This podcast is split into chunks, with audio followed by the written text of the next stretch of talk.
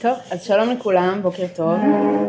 אה, באמת אה, שיעור סיום של הסדרה הקצרה שהייתה לנו, ככה התלבטתי באמת מה להביא, אה, והחלטתי שכהשלמה לשיעור הראשון שהיה לנו, שדיבר, אם אתם זוכרות, על המקום של החיבור הפנימי והמקום שהאדם מוצא את הרצון בקשר למצוות ולתורה, אז היום רציתי שנדבר על הנושא המשלים ונדבר על הנושא של היחס של הרב קוק להלכה ולמוסר של התורה. אה, כי כמו שאמרתי, גם לזה הרב קוק מתייחס בהרחבה מאוד גדולה, אה, וכמובן שהבאתי ממש ככה אה, טעימה מהנושא המאוד רחב הזה, שהרב קוק באמת מתייחס אליו הרבה. אז הסוגיה הזאת, באמת נתקלתי בה שלמדנו את הנושא של דיני הרחקות בהלכות נידה.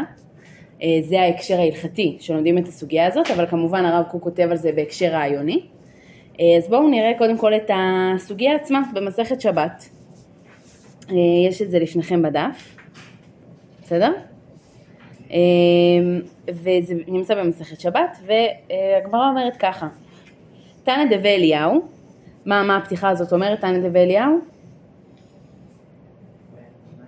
אה? לא. לא, כאילו סוג של ספר מסוים, זה סוג של מדרש, זה ז'אנר של מדרש, שמה המדרש הזה? זה גם מדרשים הלכתיים, זה נמצא המון תנא דבאליהו, תנא דבאליהו זה מדרש שאליהו הנביא אומר אותו כאילו, בסדר? זה כאילו מדרשים בשם אליהו הנביא. מדרשים נחשבים. מאוד. מה? משהו כופר. נו. זה לא באמת שאליהו הנביא כתב את זה. ודאי שלא. ולכן מי שאומר את זה זה לא אליהו. נכון. אנשים שרוצים לתת לזה משנה תוקף. ואז איזה משנה תוקף? אבא אמר. אבא לא אמר. אבל רוח הבית כזה. אולי, רגע, רגע, למה... כן, אבל... אה, זה סוג זה סוג של... אני לא יודעת אם אליהו הנביא אמר או לא, אני... זה מסורת כזאת. מאוד מאוד מאוד משמעותית, זה העניין. בסדר, אבל את לא יכולה לדעת אם היא נכונה או לא. אין לך דרך. אוקיי. אנחנו לא... הנושא כאן זה לא, זה לא מחקר אקדמי לגבי ז'אנרים בגמרא, בסדר? אה, ברור שיש אה, חוקרים רבים שדנים בנושא הזה, מי אמר ומי כתב, ודאי שזה לא אליהו הנביא עצמו, כן? אבל הכוונה שכשרוצים להגיד משהו בשם של אליהו הנביא, רוצים להגיד את זה בשם גם מבחינה רעיונית, רוחנית, שאליהו הנביא יש לו איזה מסר פה, כאילו שהוא רוצה להגיד, זה גם נותן לזה תוקף. אה, אז בכל מקרה זאת הפתיחה שתנא דבי אליהו זה כאילו מעשים מבית מדרשו של אליהו הנביא, בסדר? אה, שזה ממש יש לנו סיפור חשוב. אה, ואגב גם הלכות לומדים, עם הלכה לדורות, בדיוק, וגם לומדים מזה הלכה וגם לומדים מזה דברים ברוחניות, זה סיפורים מאוד מאוד חשובים.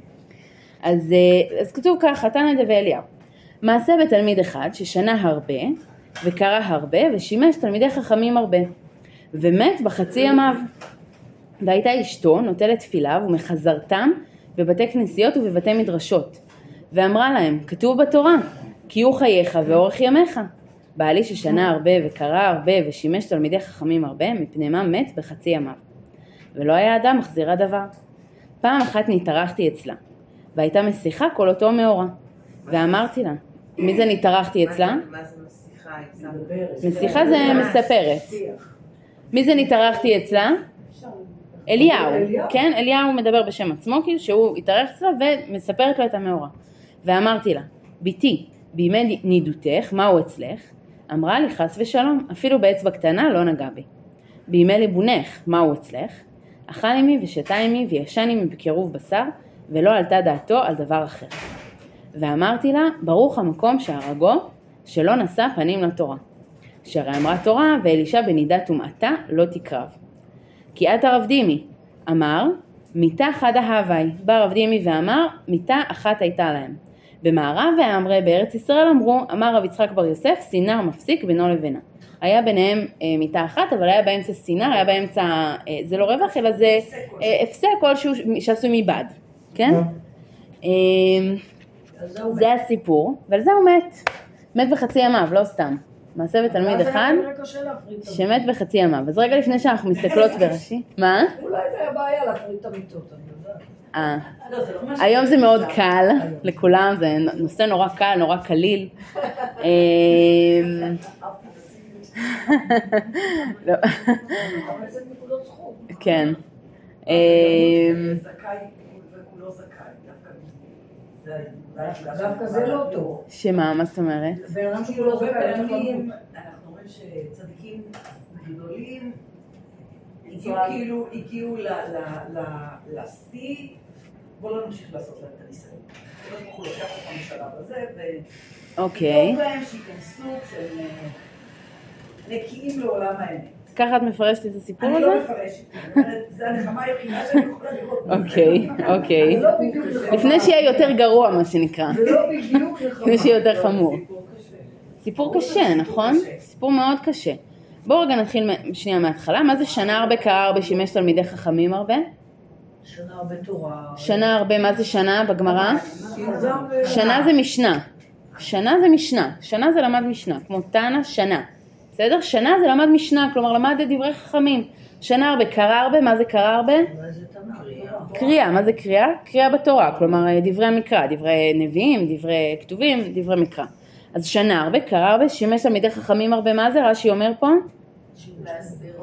להסביר סתומות המשנה וטעמיה, והוא הנקרא תלמוד. כלומר, מה זה לשמש תלמידי חכמים? ללמוד תלמוד, ללמוד גמרא. אז הוא שנה הרבה, הוא קרא הרבה, הוא שימש תלמידי חכמים הרבה. הכל לפי הספר, מה שנקרא תורה, משנה, תלמוד. ממש כמו שצריך. ומת. Hmm? יש תלמידי חכמים בתור אה, לומד תלמוד.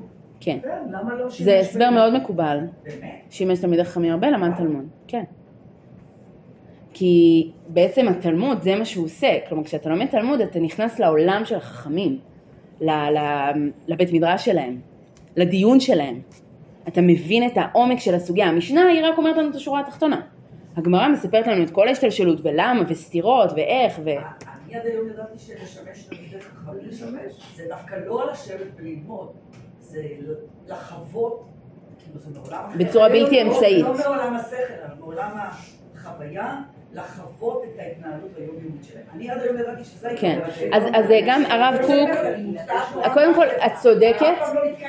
כן, את צודקת, הרב קוק זה מה שהוא אומר, קודם כל, באין היה זה מה שהוא אומר, שלשמש תלמידי חכמים זה גם ללמוד תלמוד וגם לשמש כל- באופן בלתי כל אמצעי, הדוגמאות של הגמרא עצמה, היא לא, על שימוש תלמידי חכמים, זה לא, זה לא. זה לא זה, נכון, אבל מה מדהים בגמרא, אבל זה בדיוק מה שמיוחד בגמרא, זה מה שהרב קוק מסביר, שהגמרא היא לא רק מכניסה אותנו לבית המדרש, היא גם מספרת לנו על החכמים, על אורחות החיים שלהם, על ההתמודדויות שלהם, על הקונפליקטים שלהם, על ה... בסדר? זה לשמש תלמידי חכמים, זה לפגוש את החכמים בצורה בלתי אמצעית. אם אתם מכירות אה, במסכת קידושין, יש שם סיפורים על חכמים ש...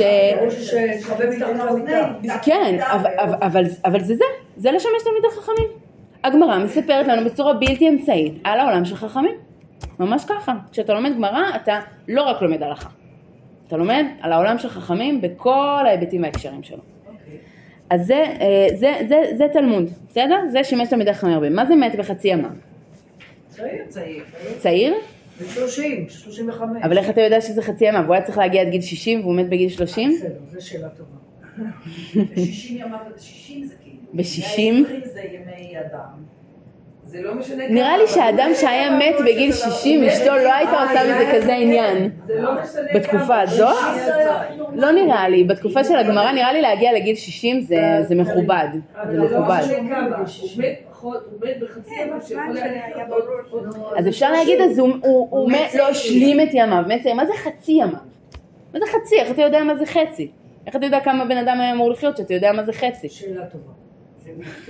הגמרא לא סתם אומרת את זה. מת בחצי ימיו. אני חושבת שפה כבר יש חצי תשובה לאישה. שמה? איפה את יודעת כמה ימים הוא היה צריך? אוקיי, אז דווקא זה לא, אחרת היו אומרים לה את זה. נכון? כתוב שהוא מת בחצי ימיו, ומה היא עשתה אחרי שהוא מת בחצי שהוא לא ימיו? הספיק אולי בחצי ימיו מבחינת. העשייה שלו. יפה. לא את כבר לוקחת אותנו. באמת יותר לתשובה שבאמת אחר כך נראה גם אה, בפירושים שאנחנו נראה על זה. אבל באמת מת בחצי ימיו, הכוונה היא באמת המשמעות לא חצי מבחינה כרונולוגית, מבחינה מספרית, אלא מבחינה מהותית. יש כאן משהו שהוא חצי, נקטע באמצע, נכון? אתה אומר על משהו כאילו, היה לזה איזה, אה, איזה רצף שזה היה אמור להיות, וזה הפסיק באמצע, כן? אתה מרגיש שאתה רואה סרט, שאתה מפסיק סרט באמצע או מפסיק אותו לקראת הסוף. משהו כאן נקטע באמצע.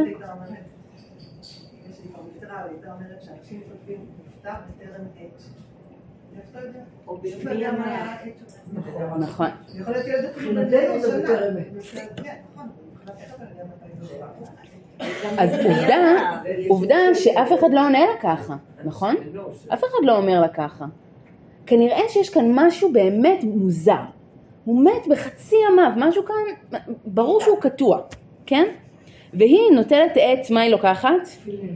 את התפילין שלו, והולכת גם לבתי כנסיות וגם לבתי מדרשות, כלומר, גם לבתי כנסת וגם בתי תפילה וגם לבתי מדרש, לבתים שלומדים שם תורה, והיא אומרת להם, כתוב בתורה, כי הוא חייך ואורך ימיך.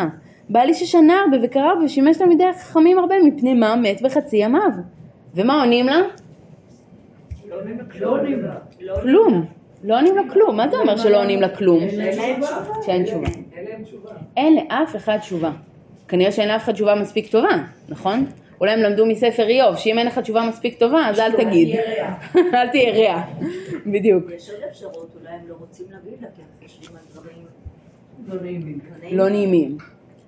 יכול להיות, למרות שאני מניחה שאם הייתה תשובה טובה, גם אם זה לא היה לה נעים, הגמרא הייתה אומרת לנו את זה. כי אה, כי עובדה שגם הגמרא אומרת לנו בסוף את התשובה. כלומר, אם הייתה למישהו תשובה טובה, אני מניחה שהגמרא הייתה מספרת. כנראה שאין לאף אחד תשובה טובה. יש פה שאלה חזקה. הגמרא, כשהיא מספרת לנו שהיא הולכת ושואלת ושואלת ושואלת, ואף אחד לא עונה לה, היא רוצה להגיד שיש כאן שאלה חזקה. שהתשובה של כאילו אליהו סיפקה אותה. לכאורה, היא לא אומרת לו. בוא נגיד שגם אם היא לא סיפקה אותה מבחינת הגמרא, זו תשובה מוחצת. בסדר? זו תשובה מוחצת. אז מה באמת אליהו אומר לה? אז אליהו מתארח אצלה, וזה נשמע כזה רנדומלי כזה, אבל הוא מתארח אצלה, אה, והיא מספרת לו את הסיפור, ומה הוא עונה לה? מה התשובה שלו? למה הוא מת בחצי ימיו בעלה? שואל אותה מה היה בנידה, בימי הנידה. שואל אותה מה היה בימי הנידה. לא- זאת אגב שאלה שכנראה רק אליהו הנביא יכול לשאול אותה. ומה הוא שואל אותה? מה היא אומרת לו על הנידה? לא בימי הנידה אפילו באצבע קטנה לא נגע. ומה הוא ממשיך לשאול אותה? נכון, אם ליבונך, רש"י אומר, תראו רגע את רש"י, ליבונך, כגון זבה שסופרת שבעה נקיים, שפסקה, וצריכה להיות לובשת לבנים לבדיקה, שמא תראה ותסתור ספירתה. נכון, אז ימי ליבונך זה שבעה נקיים, ומה היא אומרת לו, מה קרה בימי הליבון? כבר לא נפרד לגמרי, כנראה היה צינור ביניהם. נכון, יותר מזה, הוא אכל איתה, שתה איתה, וישן איתה בקירוב בשר, ו... אבל שום דבר לא יותר מזה, כן? היא אומרת, לא, לא העלינו בדעתנו, כאילו כמובן, אה, לא לשמור את מה שהתורה אומרת, אבל אה, אה, בהחלט הייתה כאן אה, הורדה ברף ההקפדה. אה, מעניין, נכון. כלומר, הם עדיין בדרבנן, כי, כי יכול להיות שעצם זה שהיא סופרת שבעה נקיים, זה בגלל דרבנן. נכון, הספירה עצמה. נכון. נכון, הם כאילו מתנהגים כמעט כרגיל, חוץ מלקיים יחסים, נכון? כלומר, כשהגמרא אומרת אכל עם משתה עם ישן עמי, היא מתכוונת שהם מוותרים על דיני הרחקות, בעצם, שזה זה, זה דוגמאות לדיני הרחקות, יש נוספות, מוותרים על דיני הרחקות ורק עושים, בדיוק רק לא חיים חיי אישות ביחד. והוא אומר לה, ברוך המקום שהרגו, שלא נשא פנים לתורה. קשה מאוד, לא משפט קשה? מאוד. מי? מי לא נשא פנים לתורה? האיש הנפש. בעלה. בעלה, מה זה לא נשא פנים לתורה? לא לא שצריך. זה לא לא לשמור, מה זה לשאת פנים לתורה? מה זה לשאת? חייך אליה, לא- לא חייך אליה, זה אוקיי, דיוק מטורף. זה לא עשה את השער דקדקנות בשמחה. מטורפת. זה לא משהו ש... שזה לא מה שהוא עשה. מה? דק- הדקדקנות, לא, אני אומרת שאם אם זה הבעיה, אם זאת הבעיה, אז זה דקדוק מאוד מאוד, כי באמת זה מה ש... אז אז מגיעים לרזולוציות כל כך... אה, אה, שזה נשמע לך מוגזם, הרזולוציות האלה? כן, כי- כי כי אדם היה מושלם מבחינת יש פה איזה צדיק, עשייה, היה צדיק. נכון, הוא היה צדיק. הקדוש ברוך הוא מדקדק צדיק, זה נכון, אבל וואו. לא הבנתי. יש פה איזה זה גישה, יש פה איזה גישה לכאורה, מי אני שישפוט אותה, כן? אבל אה, יש פה איזה גישה כאילו... אה, עשיתי את זה בימים שצריך בסוג של עול, כשירד לי העול, אני לא נושם מרווחה, אבל אני מתחיל לנשום. אני מתחיל לנשום. ולא רוצים שיתייחסו לדבר הזה בתור ככה, אלא בתור באמת עול. בתור הארת פנים, בתור אוקיי, מצווה. זה אוקיי. הגדר של שושנים. אוקיי, אוקיי, זה סוגה בשושנים. שושנים- מה זה שלא נשא פנים לתורה? זהו, מה זה שלא נשא פנים לתורה? שהוא מה לא את קיים אומרת? את התורה כמו שצריך? אני שואלת. מה זה לשאת פנים? לדעתי זה ההפך, לשאת פנים זה כאילו ל- כשאומרים שמישהו. זה, זה הרבה פעמים שלילי, אבל זה לא באמת שלילי. כי כשאומרים למשל על, שופט. ש- בדיוק, שופט שהוא נשא פנים למישהו זה שהוא העדיף, נכון? משוא פנים זה להעדיף לא מישהו. הוא לא נשא פנים לא? לתורה. כלומר, הוא, הוא לא העדיף את התורה על פני מה? על פני אשתו. על פני רצונותיו, בפשטות, נכון? כלומר, הוא לא נשא פנים לתורה, כלומר, אה, התורה הייתה. בעדיפות משנית. כלומר, בעצם בעצם, כלומר, בעצם בעצם אליהו הנביא אומר לנו כאן, הוא אומר לנו כאן, בעיקרון הוא היה צריך לשאת פנים לתורה, כלומר שהיא תהיה במה? בעדיפות ראשונה, בעדיפות ראשונה, אבל אצלו התורה לא הייתה בעדיפות ראשונה, היא הייתה בעדיפות שנייה. לא...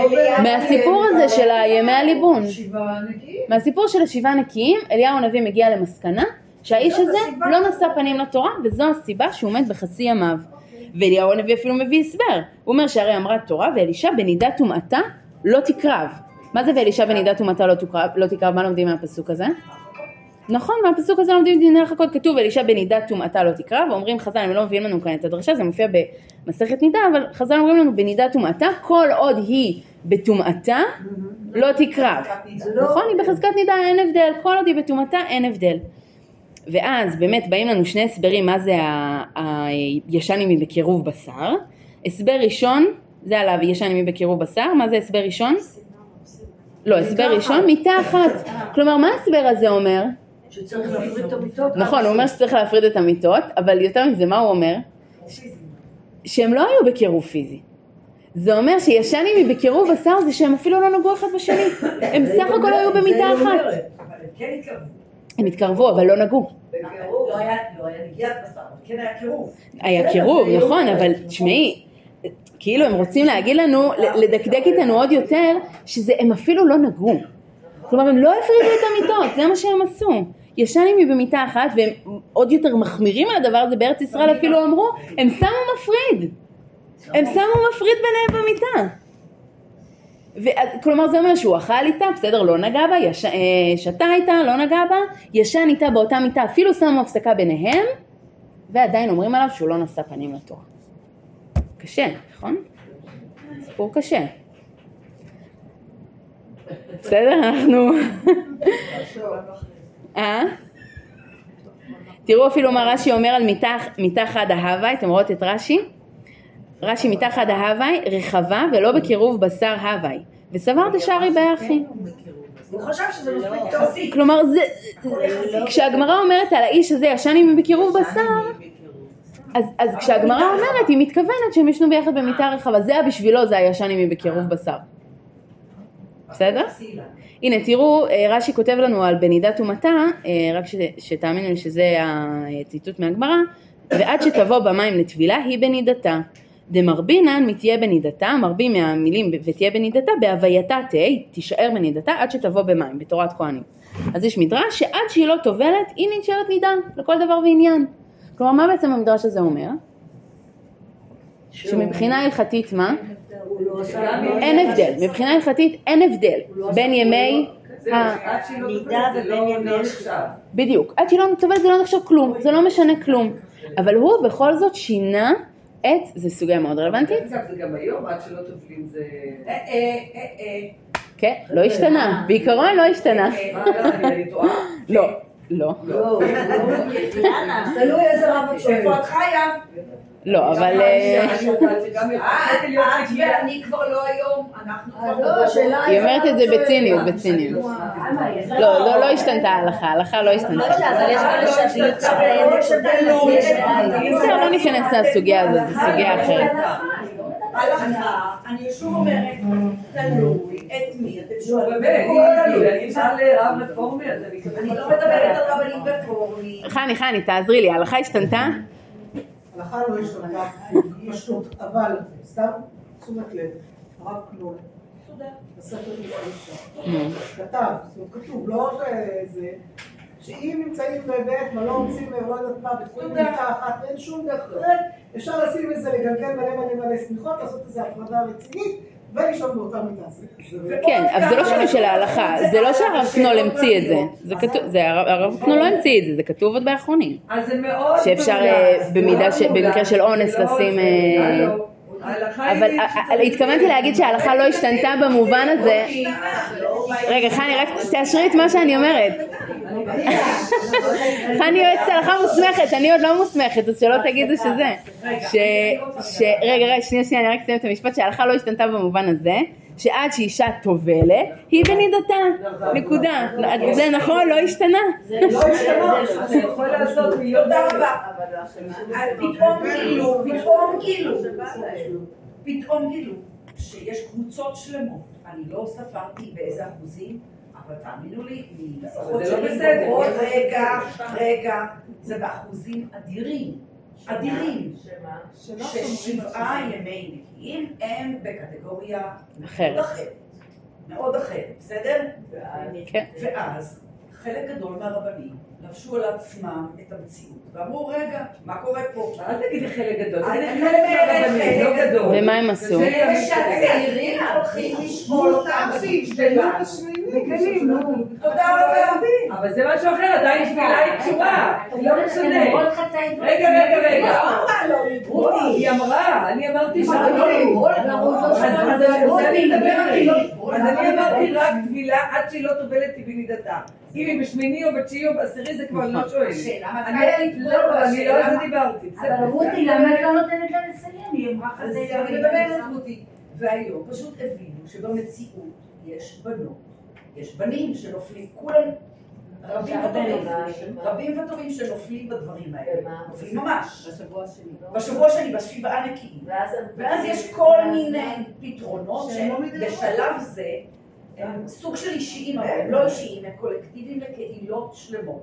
קהילות שלמות של מאזינים שסופרים רק כשיש רק חמישה ימים, יש כאלה שסופרים מכוח החמישה ראשונים שבעה ראשונים, אבל השבעה נקיים עברו לסטטוס, וטובלים אז, כן.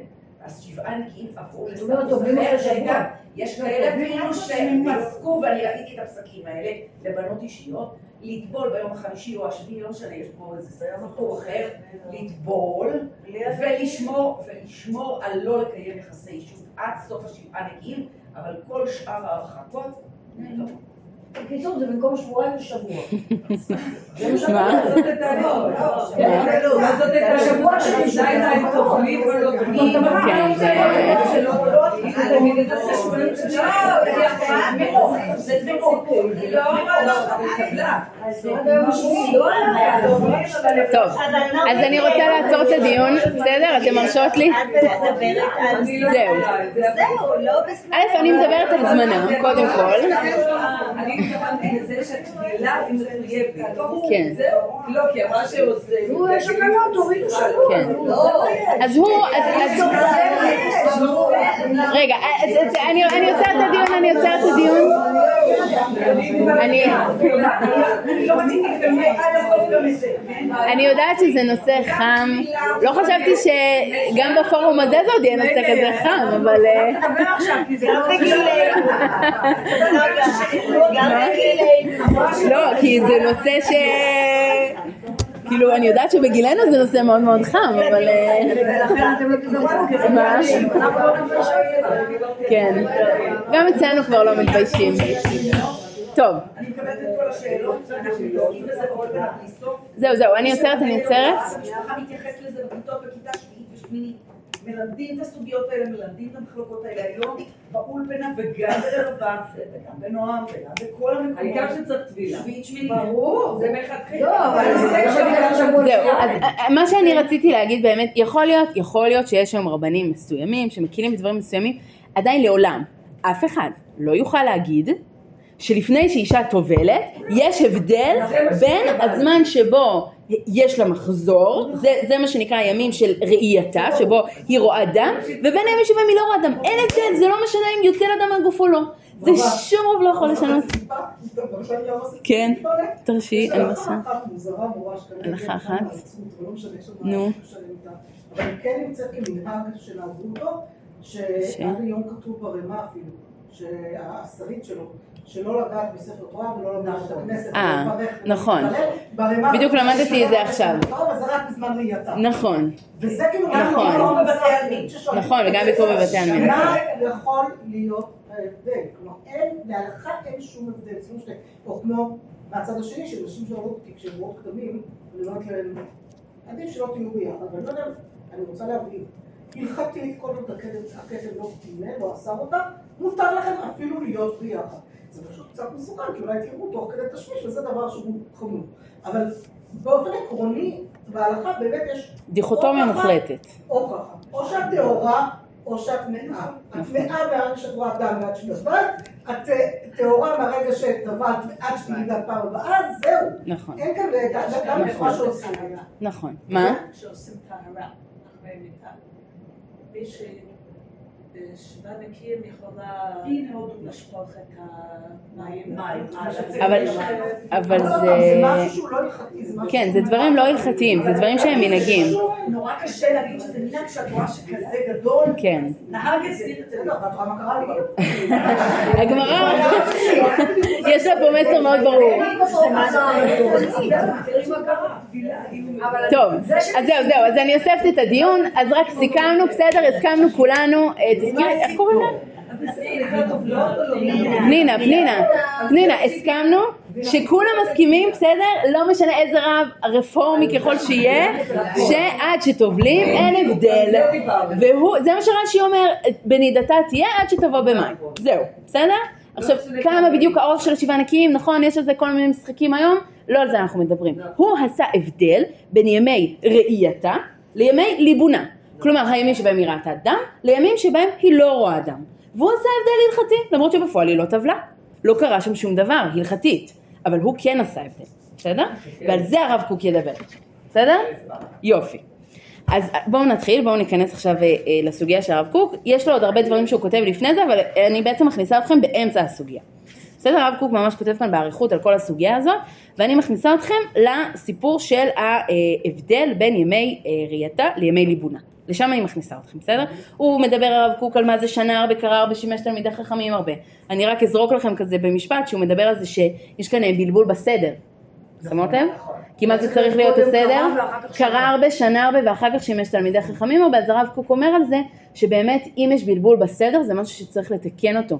כי המקרא זה קודם כל הרגשות קודש ובאמת היכולת להאמין בצורה תמימה, הבסיס לסיפורי המקרא האמונה התמימה, אחר כך המשנה זה באמת ההלכות, אחר כך שימוש תלמידי חכמים זה הרבה יותר מפותח מזה, כאן יש איזשהו בלבול בסדר, הרב קוק מדבר על זה.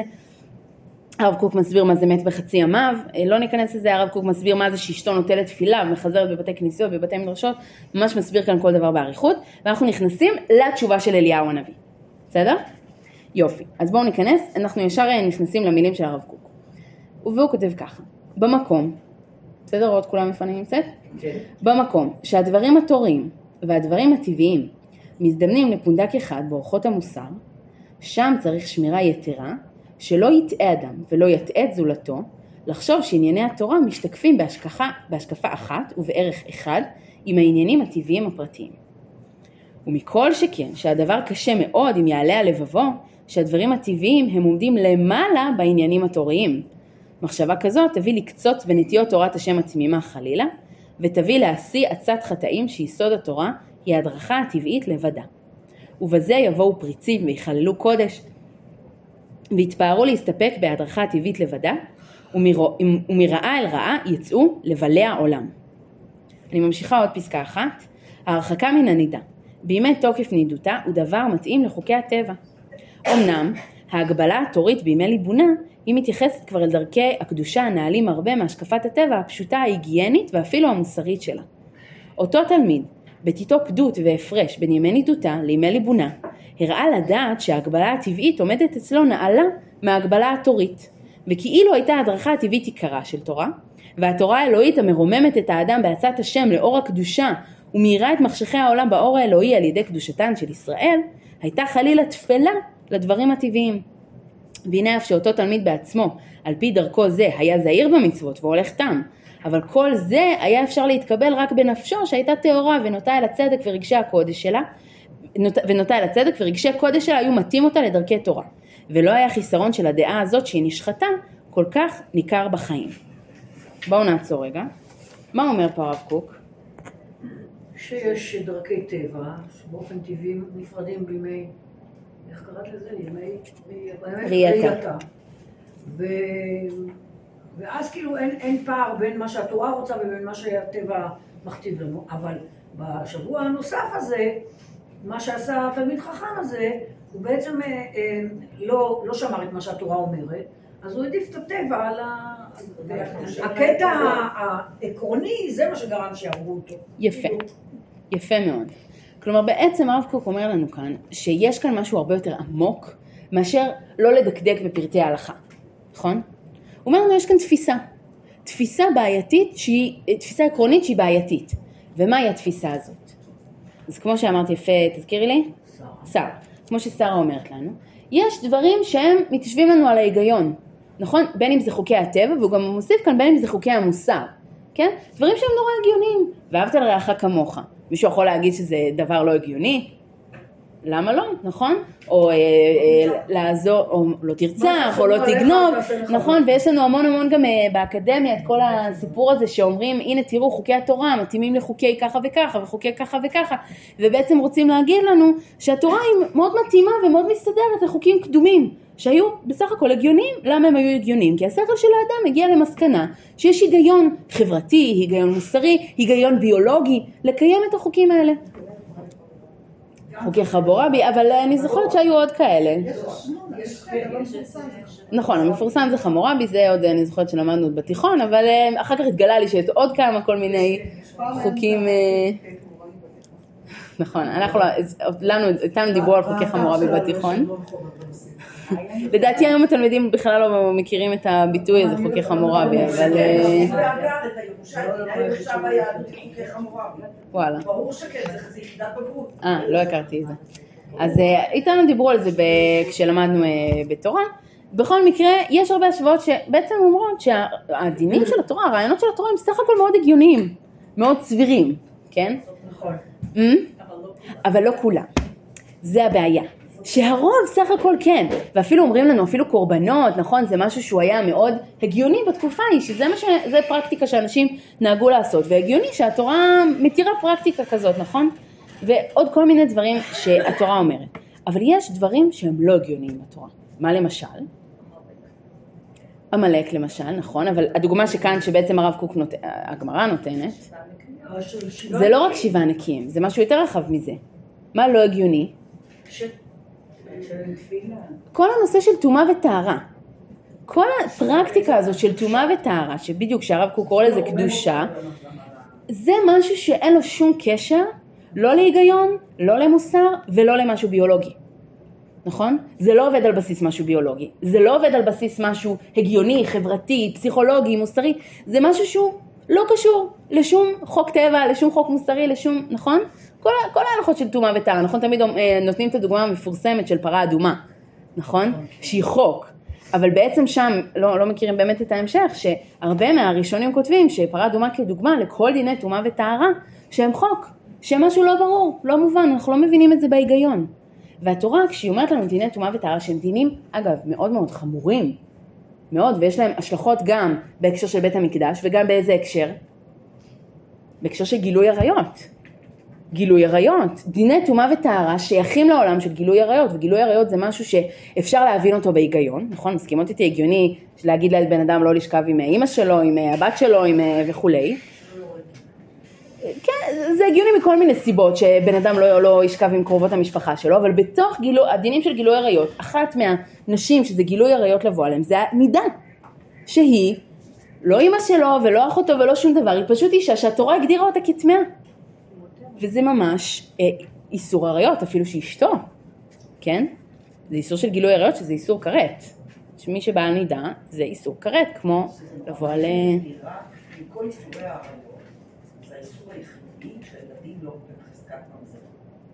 טוב, כי אשתו. לא, זה לא בגלל זה. אז למה? מעניין. מעניין, אני לא, לא מכירה. אני יודעת שלילדים של אה, אדם שבעל נידה קוראים בני נידה, אבל את צודקת שהם לא ממזרים, נכון, את צודקת. לגמרי הם יכולים לבוא, נכון. מעניין, ממש מעניין. אז כנראה את אומרת שבכל זאת יש הבדל, אבל בכל זאת התורה, אפילו שבאמת יש הבדל, בוחרת להכניס בכוונה את נידה לתוך הרשימה של, של איסורי עריות, ולהגיד לנו שזה אחד מאיסורי כרת. אז יש כאן בעצם הגבלה מאוד מאוד חמורה, שהיא מאוד מאוד לא הגיונית, מאוד לא טבעית, לא... אז הרב קוק אומר לנו, לא לבוא על אישה נידה, ממש, שרואה דם, זה כן הגיוני. הוא אומר, זה הגיוני גם בטבע זה הגיוני, גם מוסרית זה הגיוני. אנחנו יודעים אפילו היום שלרוב אנשים זה לא כל כך מעבר לזה שהיגיינית, הוא כותב כאן היגיינית, מעבר לזה שהיגיינית זה לא דבר נעים. גם מוסרית, חברתית, אפילו בחברה החילונית, גם אנשים שלא שומרים, אני חושבת שגם אנשים שלא שומרים על דיני טהרת המשפחה בכלל, אני מניחה שהם פחות מקיימים יחסים בזמן של מחזור. זה דבר הגיוני. אבל אחר כך, הימים שהאישה נקייה, מה הבעיה? הכל בסדר גמור, הכל נקי, הכל, להפך, פרופסור רוזנק בספר שלו, בטח מכירות, אה, אה, איך קוראים לו, אה, הוא לא פרופסור, דוקטור? הוא פרופסור. לדעתי הוא כבר נהיה פרופסור, אבל... לא. לא אבינועם, אני מדברת על דניאל רוזנק, הרופא, הרופא נשים. אז הוא... אמ? כן, שבעה נקיים זה איסור תורה. כן, לאישה זבה, שבעה נקיים זה איסור תורה. אמ, אז שבעה נקיים לאישה זבה זה איסור תורה, ויש אפילו אה, בספר של אה, דוקטור רוזנק, רופא נשים, שהוא כותב שזה הזמן האידיאלי לקיום יחסים, בשבעה נקיים.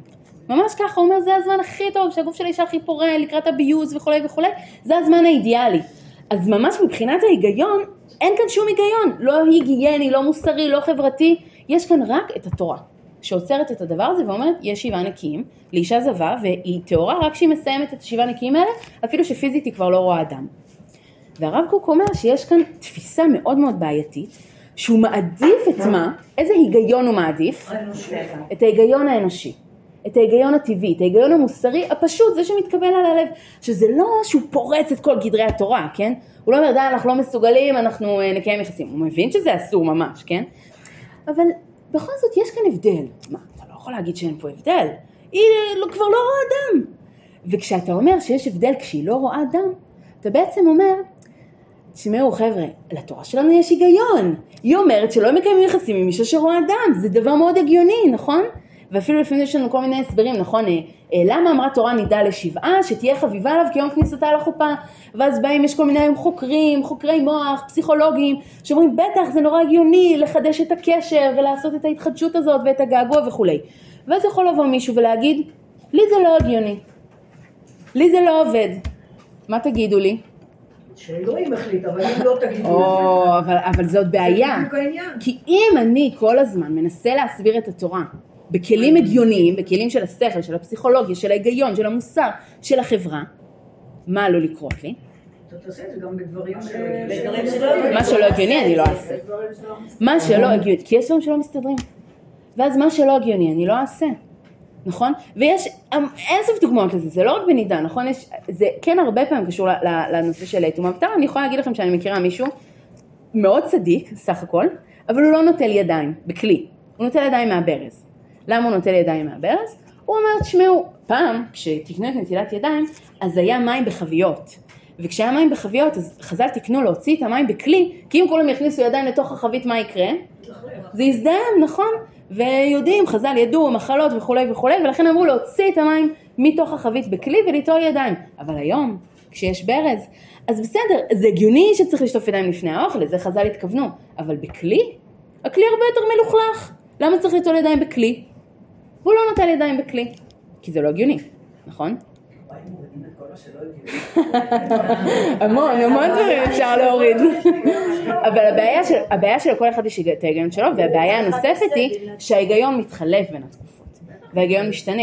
אני, דוגמה, אל תיקחו אותי לשם, אני מתחננת, אני נותנת דוגמה, אבל אל תיקחו אותי לשם, בסדר? אנחנו לא נכנסים לדיון על זה, אבל למשל הנושא של קיום יחסים בין גברים או בין נשים, זה לא כתוב בתורה בין נשים, אבל בין גברים. כתוב בתורה שזה אסור, במשך דורות על גבי דורות. זה היה מאוד הגיוני, לא רק שזה היה הגיוני, במדינות שונות חוקקו חוקים נגד הדבר הזה ואמרו הנה תראו זה אפילו כתוב בתורה של היהודים. והיום זה הוגדר כמחלה, זה הוגדר כל מיני דברים, אמרנו לא נכנסים אבל, אבל היום אנחנו אומרים שזה לא הגיוני, לא, לא יודעת אם אנחנו, אחרים, אבל היום זה נהיה לא הגיוני, היום זה נהיה לא מוסרי, היום זה נהיה... אל תאמר אי אפשר, אי אפשי, לאפשי ואפשיח, מה? יפה. מקסים, יש פה קטע מקסים. שאנחנו צריכים להבין שאסור לנו גם בלי שאנחנו נבין בדיוק, או שזה יתאים לנו בדיוק לטבע שלהם. מקסים, מקסים. אני מאוד אוהבת את הדוגמה. שנתת מחז"ל, מקסים, שבאמת חז"ל אומרים שמישהו אה, רוצה לאכול משהו לא כשר, אל תגיד, מה זה אל תגיד אי אפשי? זה לא בגלל ש... לא טעים לי. לא טעים, לא טעים. זה לא, זה לא בריא, היו כל מיני כאלה, כן, לערבב בשר וחלב, זה לא בריא, זה לא זה. מישהי אמרה לי, תקשיבי, במשך שנים, יש לי חברה שטסה לתאילנד, והיא אמרה לי, במשך שנים היה נראה לי, מה, זה הדבר הכי הגיוני לא לערבב בשר וחלב. היא גדלה על זה, כן, זה, זה כל כך הגיוני. ואז היא פתאום הגיעה לתאילנד, ושם היו גויים שעבדו במטבח שלה, הייתה בבית חב"ד, והם אמרו לה, מה זה ההזיה הזאת שלא לערבב בשר וחלב? היא אמרה, מה זה, זה הגיוני לא לערבב בשר וחלב. הם אמרו לה, מבחינתנו זה כמו שלא תערבבי תפוח עץ עם תפוח אדמה. אין פה שום היגיון מבחינתם. כלומר, מה שלנו נראה כבר כל כך הגיוני וכל כך טבעי, בשביל מישהו שלא גדל על הדברים האלה, נראה חסר כל היגיון, משולל היגיון. לא היגיון טבעי, לא היגיון מוסרי, לא היגיון ביולוגי, לא היגיון חברתי. והרב קוק אומר לנו כאן, אם אתה תעדיף את ההיגיון המוסרי, הטבעי, ומה מה ה catch, מה הבעיה? סליחה, שנייה, שנייה. מה ה catch? ה catch כאן זה שהתורה, בהרבה חלקים שלה, כן מסתדרת עם ההיגיון. לא רק שהיא מסתדרת עם ההיגיון, גם באמת יש לה הרבה פעמים תוצאות טובות. מבחינה ביולוגית, מבחינה היגיינית, מבחינה מוסרית, יש לה הרבה פעמים, רואים תוצאות טובות. והרב קוק אומר, זה יכול לבלבל. כי כשאתה רואה אנשים שהולכים לפי התורה ואתה אומר, תראו, הנה, הם בריאים יותר, נכון, היהודים בימי הביניים חלו בהרבה פחות מחלות מאשר הגויים. או שאתה אומר, היהודים חולים בפחות אה, מחלות מין כי הם עושים ברית מילה. או כל מיני דברים כאלה, אז בעצם אתה אומר, הנה, התורה יוצא ממנה דברים הגיוניים, ביולוגית, מוסרית, אולי בסוף נגלה את כל ההיגיון שעומד מאחורי התורה. זה לא אומר שאם אין לך היגיון לא... אתה לא מבין. בדיוק. בעצם הרב קוק אומר, אם אין לך היגיון, יותר מזה, כשאתה בכלל עובד בצורה של ההיגיון ואומר משהו שהוא הגיוני, אני אוהב אותו יותר, אני מעדיף אותו יותר, אני מסביר אותו יותר, מבחינה נפשית כמובן, יש לך כאן בעיה, כי אתה לא מבין על איזה היגיון התורה עובדת. המצוות? מה זה טעמי המצוות? מה ההיגיון שלהם? מה את אומרת? שבכל זאת מתחשבים בחולשה של הבן אדם, שרוצה גם אבל- להבין למה הוא עושה משהו. אבל הוא צריך לצאת מנקודת הנחה שלא הכל הוא יצליח להבין ולא להכל יהיה טעם. ועדיין אתה חייב... התחשבות בחולשה האנושית. ואני אגיד אפילו יותר מזה, אני אגיד יותר מזה, שחלק מטעמי המצוות עצמם, הם לא מתיישבים עם המוסר וההיגיון האנושיים. כלומר, אם תיכנסו לספר החינוך שהוא מסביר את טעמי המצוות, אתה קורא טומאה וטהרה, תביא את זה לגוי או לסתם בן אדם שלא שומר מצוות, הוא יגיד, מה הטעם בזה? זה לא הגיוני. את מבינה מה אני אומרת? כלומר, אתה עובד עם ההיגיון של התורה, אבל זה לא אומר שזה בהכרח יתיישב עם ההיגיון ש, שגם היא תסביר את זה לאדם שהוא לא אדם תורני, הוא, הוא יבין, הוא יסכים, הוא יתחבר לדבר הזה. כלומר, ברור שיש לתורה היגיון פנימי. טומאה וטהרה, יש לזה היגיון פנימי, זה קשור לכל הנושא של מוות, וקשור לנושא של חיים מול מוות, ומה עם חיים וכולי, יש פה היגיון פנימי שעובד. אבל כשאני מסתכלת על הגוף שלי, או על המוסר, אין פה היגיון.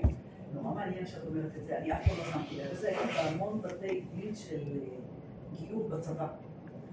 ותמיד הרבנים אומרים שמה בסוף, גם אחרי שגיירו וגם כשהם לא מגיירים, שלא מעניין אותם אם אה, אתה מקיים מצווה קיצונית, מצווה רענית, כי אתה לא יודע, אתה תלמד. אבל מעניין אותם, וזו הנקודה שהם מבררים, האם הם מקבלים ועושים את מה שכאילו לא הגיוני. והם לוקחים באמת דוגמאות שהן לא בהיגיון, ועל זה הם שואלים, מה דעתך? את רוצה לקיים? מה דעתך? וואו. אתה רוצה לקיים? ממש מעניין. יפה. כן. תשמעו, מאוד- כי באמת כאילו באיזשהו מקום כמעט, כמעט אין, אין מנוס מזה ביהדות, כאילו אתה אפילו הולך על שבת, שבת היא דבר נורא הגיוני, נורא חברתי, נורא מוסבר. אתה עושה את רוב המצוות בעצם של היהדות. גם אם אתה מוסלמי וגם אם אתה לא נוצרי. נוצרים לא שומרים כשרות, לא שומרים שבת, יש דברים מאוד בסיסיים שהם לא שומרים, אבל... אה, אבל. כן, יש להם, כן, אבל, אה, אבל אה, אין ספק, אפילו אם הולכים על, על, על הלכות שבת, כן, שבת היא דבר, אני חושבת שהוא מאוד הגיוני להרבה מאיתנו, אבל הרבה מתוך הלכות שבת, שמעו, אני לא מזמן היינו בשבת בבית מלון, ובדידי אהבה עובדה, לא, לא שמו בבית מלון נייר חתוך. עכשיו אתם יודעות, לחתוך נייר זה, יש ספק אם זה דאורייתא או דרבנן, אבל זה, זה, זה ודאי, זה לא מנהג, כן, לא לחתוך טישו בשבת. כן, יש כאן מחתך לפי מידה, ושהוא רוצה את המידה וכולי. וכל האנשים שהיו סביבי, לא, גם, אני לא אהרוס לך, אבל טוב, את זה. יכול להיות שיש לזה היתרים, אבל פעם. למה? מעניין, למה לא? אני חושבת שדווקא רוב הציבור כבר לא שם. לא, זה מסוכ- זה מסוכן כי אז עובר שפעם מצאת בית שהוא חותך שקיות ניילון בשבת. ולא, מה אתה עושה? זה איסור דאורייתא, מה ההבדל? מה ההבדל? אה, זה בדיוק ההבדל, ששקית... ששקית אתה רוצה להפוך אותה. יפה. נכון. לא. אבל יכול להיות אגב שלכן אסרו גם לח- לחתוך טישו כי זה באמת אה, קשה להבין את ההבדל בין לחתוך טישו ללחתוך אה, שקית ניילון אבל אה, לא משנה אבל אבל האנשים שסביבי זה לא עשו את זה בגלל ההיתר של הרב הולנד וכולם שם היו דתיים הם פשוט עשו את זה כי כי למה לא כאילו כאילו זה משהו שאתה לא חושב עליו אפילו כן לחתוך טישו בשבת כן סתם כדוגמה לצורך העניין משהו כאילו הכי טבעי הכי פשוט הכי לא הגיוני לא לעשות את זה בסדר? ובכל זאת זה, זה משהו שרובנו זה כשאתה לפחות מבודד מקפידים עליו. העקרונות של למה בכלל אסור לעשות מלאכות בשבת. אם בן אדם באמת לא יודע כלום, אז אה, ברור שזה נראה לו הגיוני. אבל תביני שגם כשאת מסבירה למה אסור לעשות מלאכות בשבת, את לא עובדת על היגיון מוסרי אנושי נורמלי. את עובדת על היגיון אחר. את עובדת על היגיון שכבר התורה אומרת לך מה ההיגיון. כלומר ההיגיון כאן הוא כבר אחר. בסדר? זהו, אז בואו נמשיך לקרוא את הקטע. אה, אני חושבת שהבנו את מה, ש... מה שהוא אמר כאן, בואו נמשיך. והוא ממשיך כך, אבל הקרובים אל השפעתו. בהיותו בעל דעת כזאת, שאם גודלו בתורה וביראה הייתה התורה בעיניו כתפלה אל הדת הטבעית, היה עלול להרבות מכשלה. על כן לא היה ראוי לו לחיות המחצה השני של הימים שבהם עלולה ביותר להתפשט השפעתו על זולתו. שנייה אני עוצרת, אז מה בעצם הרב קוק אומר, מה זה המחצה השנייה של החיים? שהוא יהיה עוד יותר עוד יותר מכובד, עוד יותר זה, והתפיסה המוטעית שלו תשפיע על יותר אנשים. אוקיי, נכון. בעצם הרב קוק מחלק כאן את החיים לחצי חצי לא מבחינה כרונולוגית, זה כבר אמרנו, אלא מבחינה שיש את החצי, בדיוק, יש את החצי שבו האדם בונה את עצמו, את העולם שלו, את הגדלות שלו, את הקשר שלו לתורה, ויש את החצי שבו האדם משפיע. זה יכול לקרות מאוד מהר, כן, רבי נחמן נפטר בגיל מאוד צעיר ועדיין השפיע המון, כן, זה לא קשור לגיל, זה קשור לחלק שבו האדם כבר משפיע החוצה את מה שיש לו לתת. ובחלק הזה, שם, בעצם הרב קוק אומר, שם עשינו את הקטיעה. למה? כי יש כאן תפיסה כל כך בעייתית, שאצלו היא לא השפיעה כל כך הרבה, כי הוא בכל זאת היה אדם צדיק, והנה הוא בכל זאת שמר, והוא הבין שיש כאן משהו מאוד חמור, אבל אצל אדם אחר שיפנים את התפיסה, בלי ההקשר של הצדיקות ושל היראת שמיים שהייתה לאותו אדם, זה עלול לעשות פרצה מאוד מאוד חמורה בהבנה של התורה ובקיום של התורה. אז בואו נמשיך. יש יותר מי שעשה פעמיים עבירה, זה כבר נעשה לו להיתר. נכון. אז זה על... ויכול גם להמשיך הלאה עם ההיגיון כן. הזה, ולהקל על עצמו. אז הוא עצמו כנראה לא היה ממשיך מאוד הלאה בעניין הזה. אבל. שמה? אה, נכון, זה- על זה התחלנו. נכון. נכון, בדיוק. חושב- חצי, בדיוק. אז השבוע השני שם הייתה הבעיה. אז שם הוא באמת צריך כאילו לא להיות, נכון? כאילו לא לחיות, כלומר זה לא לא לחיות, אלא לא להעביר את ההשפעה הזאת הלאה, נכון. כן? זו הבעיה, שאם הוא יעביר את התפיסה הזאת של, כי פה תשמעו, הוא החליט בעצמו, החלק הראשון זה מה שהוא שמע, ופה כבר הייתה הדעה, הוא הכניס את עצמו. בדיוק. ההיגיון האנושי. הוא הכניס את ההיגיון האנושי שהוא הבין, שהוא לא היה צריך. שהיה שהוא לא היה צריך להכניס. עכשיו אצלו הביטוי היה מאוד מאוד מזערי, וזה בדיוק בעיניי היופי, נכון את אמרת בהתחלה, אוי איזה דקדקנות, אז בעצם אומרים לנו כאן, הוא, הוא היה יחסית בסדר, כן. כלומר זה לא שכועסים עליו, בדיוק, זה לא שכועסים עליו על מה שהוא עשה, הוא כאילו סתם ככה, שלו. אלא על הפרשנות שלו, והפרשנות שלו היא הבעייתית, ואותה אם הוא מעביר הלאה, אז באמת כמו שאמרת מדרון חלקלק, אז לאן אנחנו נגיע, כלומר זה בעצם שומט את היסוד שעליו התורה עומדת. להגיד שהדת הטבעית, כלומר ההיגיון שלנו הוא, הוא המקור עליו מבוססת התורה, זה בעצם לשמוט את הקרקע של התורה. זה, זה המשמעות של זה. אז אני ממשיכה. על כן אליהו ז"ל, בסדר? עשיתי כאן כזה מספרים אז תעקבו אחרי זה. על כן אליהו ז"ל, שהוא הוא המוכן לחבר תמיד אור קללה של תורת השם עם כל הסעיפים והפרטים היותר רחוקים. הוא העתיד להיות בכוחו מפתח את הסתומות של פרטי תורה כמורגל בחז"ל, לאו אליהו אמרינו. והוא בעצמו הורה לעבור על דבר תורה במקום שהיה צריך לחזק קללה של תורה, להוציא מעם רב הקריאה של השם הוא האלוהים. יש לנו כאן שלוש אמירות על אליהו הנביא. כתוצאה מזה, הוא היה המוכן שעל ידו תתפשט ההכרה כמה סעיפי סעיפים של דקדוקי תורה פועלים על כל אורחות החיים המוסריים והשכליים ונפעלים מהם. שתיים, הוא היה ראוי להכיר את השורשים המושחתים העלולים לבוא על ידה של הנהגה בסעיף כזה מדיני התורה עד היכן הם מגיעים. שלוש, ולא נאה לומר על זה ברוך המקום שהרגו שלא נשא פנים לתורה. מה זה לא נשא פנים לתורה? הפנים השכליים, הפנים של חשיבות ושל רוממות ערך. לא הייתה אצלו התורה כי אם ההדרכה הטבעית, וכיבד את הגבלותיה של הדת הטבעית יותר מהגבלותיה של תורה. שהרי התורה אמרה, ואלישע בנידה טומאתה. לא בנידתה לבדה, התורה לא אמרה אלישע בנידתה, אלא אלישע בנידת טומאתה, כי אם בצירוף הטומאה. הטומאה היא מושג רוחני, שרק התורה תוכל להגבילו על פי עצת עליון, ולא על פי אורחות החוש הטבעי הפשוט. וההגבלה הזאת היא נעלה מכל הגבלה טבעית, ואין הטבעית כי אם תפלה לה ובטלה אליה בתור אחורי כל כלי המתבטל לערך גופו ותוכו ופנימיותו של הכלי, כן ההגבלה הטבעית היא גם כן נכללת היא בתוך המון ההשלמות הגדולות הנכללות בתורה לטובת האנושיות והמציאות בכללה. אבל הפנים עצמם, הפנים עצמם, הם בתורה גנוזים. על כן ההבדל שבין טמא לטהור, על פי אורחות התורה, צריך שייקח את המעמד היותר גדול בחיים. וממילא תוכלל בה ההדרכה הטבעית, כי דרכיה דרכי נועם וכל נתיבותיה שלום. פסקה יפה קודם כל, נכון? אז בואו רגע נעבור כאן רגע דבר דבר. למה דווקא אליהו הנביא הוא זה שראוי להגיד, להגיד את הסיפור הזה? ואמרנו לא סתם אף אחד לא ענה לה כלום. כי יש פה משהו, זה לא רק שאף אחד לא יכול להגיד אותו, אלא אף אחד לא מה? לא, לא, לא רק לא מעז, אף אחד לא ראוי, אף אחד לא, אף אחד לא גדול מספיק להגיד את זה. למה? אף אחד לא גדול מספיק להגיד את זה. למה אף אחד לא גדול מספיק להגיד את זה? מה יש באליהו? אליהו הקפיד על קיצוניות גדולה מאוד, על פרטים. אני חושבת, על. הכללי, נכון. וגם כל אחד אה. מגיב בפן האישי.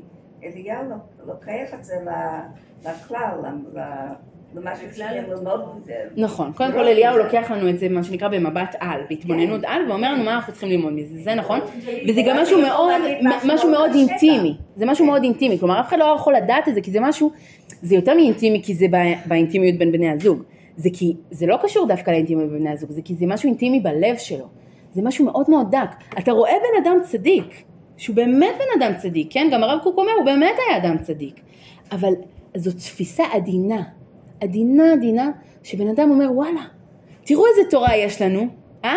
איך היא מסדרת את החיים יפה, נכון?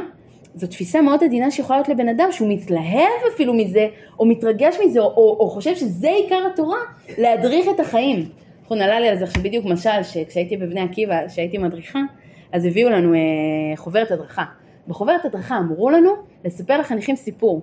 מה הסיפור? שהתורה היא כמו חוברת ההוראות של מכונת כביסה, נכון? מכירים? זה פשוט הופיע בחוברת הדרכה של בני עקיבא.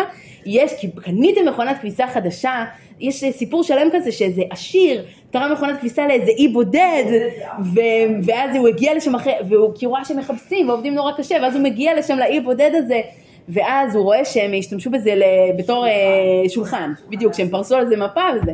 ואז הוא אומר, מה? כל כך הרבה כסף ואתם לא מחפשים? אז הם אומרים לו, אה, לא, לא, לא, לא ידענו מה לעשות עם זה. ואז הוא מביא להם ספר הוראות והכל מסתדר, וזוהי התורה שלנו, ספר הוראות למכונת הכביסה שהיא החיים שלנו.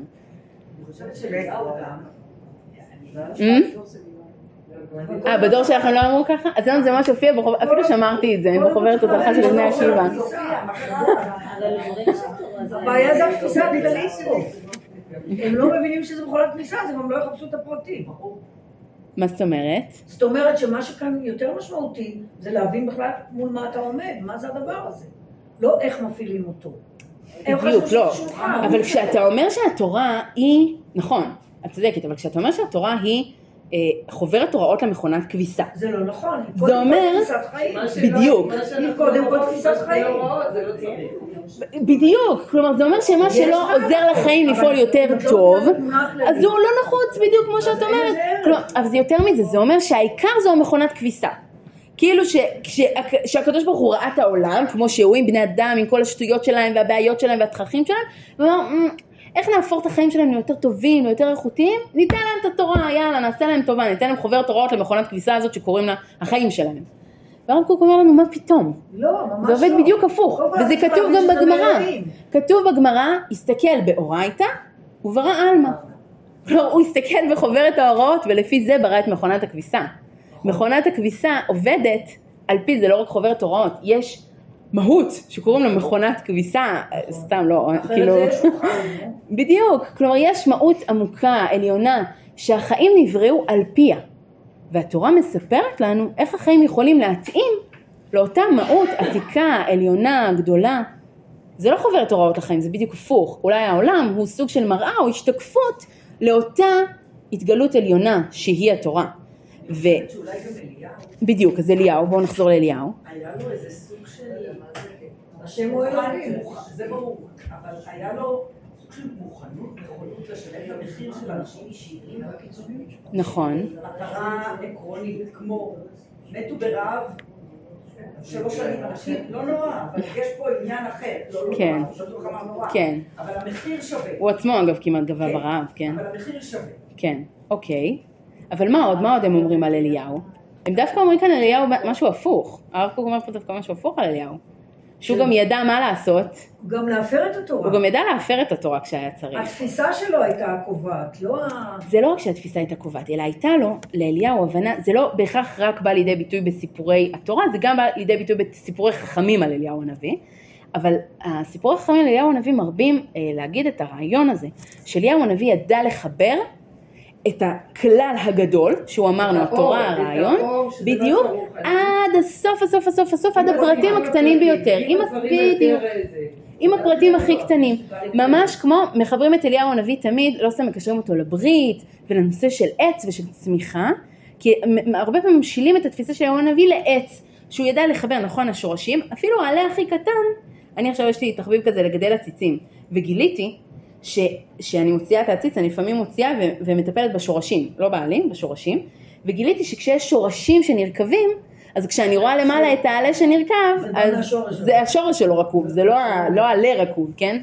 ו, וגיליתי שכשאני מסירה את השורשים הרקובים, שלפעמים שורשים עם עובש, זה הרבה יותר שומר על העציץ מאשר שאני מסירה את העלים הרקובים, כי העלים זה, זה לא נורא שהם נרקבים ונושרים, אבל לפעמים יש בעיה גם בשורש, ואתה צריך לדעת לחבר את השורש עם העלה הכי קטן, עם הפרח הכי קטן, עם הפרי הכי קטן, עץ הוא דבר הרמוני, גם הגוף שלנו הוא דבר הרמוני אגב, וזה גם אה, איזושהי תפיסה הרמונית, ולאליהו הנביא הייתה את התפיסה ההרמונית הזאת, שאתה תופס את הכלל ומצליח להבין שגם הפרט הכי הכי הכי קטן הוא קשור לאותו כלל גדול, ולא רק זה, אלא הוא משפיע על אותו כלל גדול, הוא מושפע מהכלל הגדול, זה מה שהרב קוק כותב כאן, הוא מושפע מאותו כלל גדול, אותו פרט קטן קטן, ומשפיע על הפרט הגדול.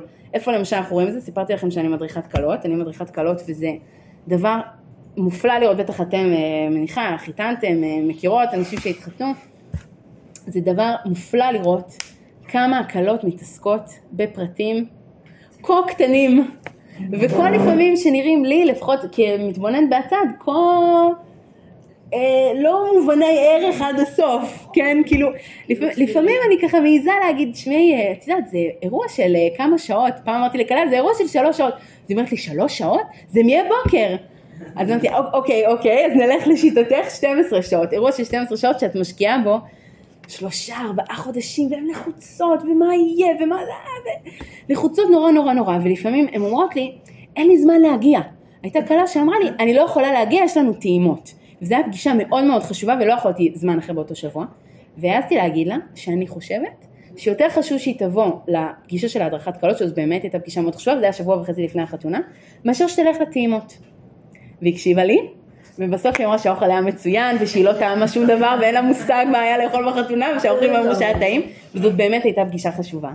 אבל אתם מבינות מה אני מתכוונת? שלפעמים כאילו הטעימות ואיך בדיוק הסלמון. אנחנו ישבנו בטעימות עם ההורים של בעלי שהחיו והם אמרו שאי אפשר שהסלמון בחתונה יהיה ממקפיא. והם טעמו ואמרתי להם אתם באמת טועמים שזה ממקפיא? אמרו בטח שאנחנו טועמים שזה ממקפיא.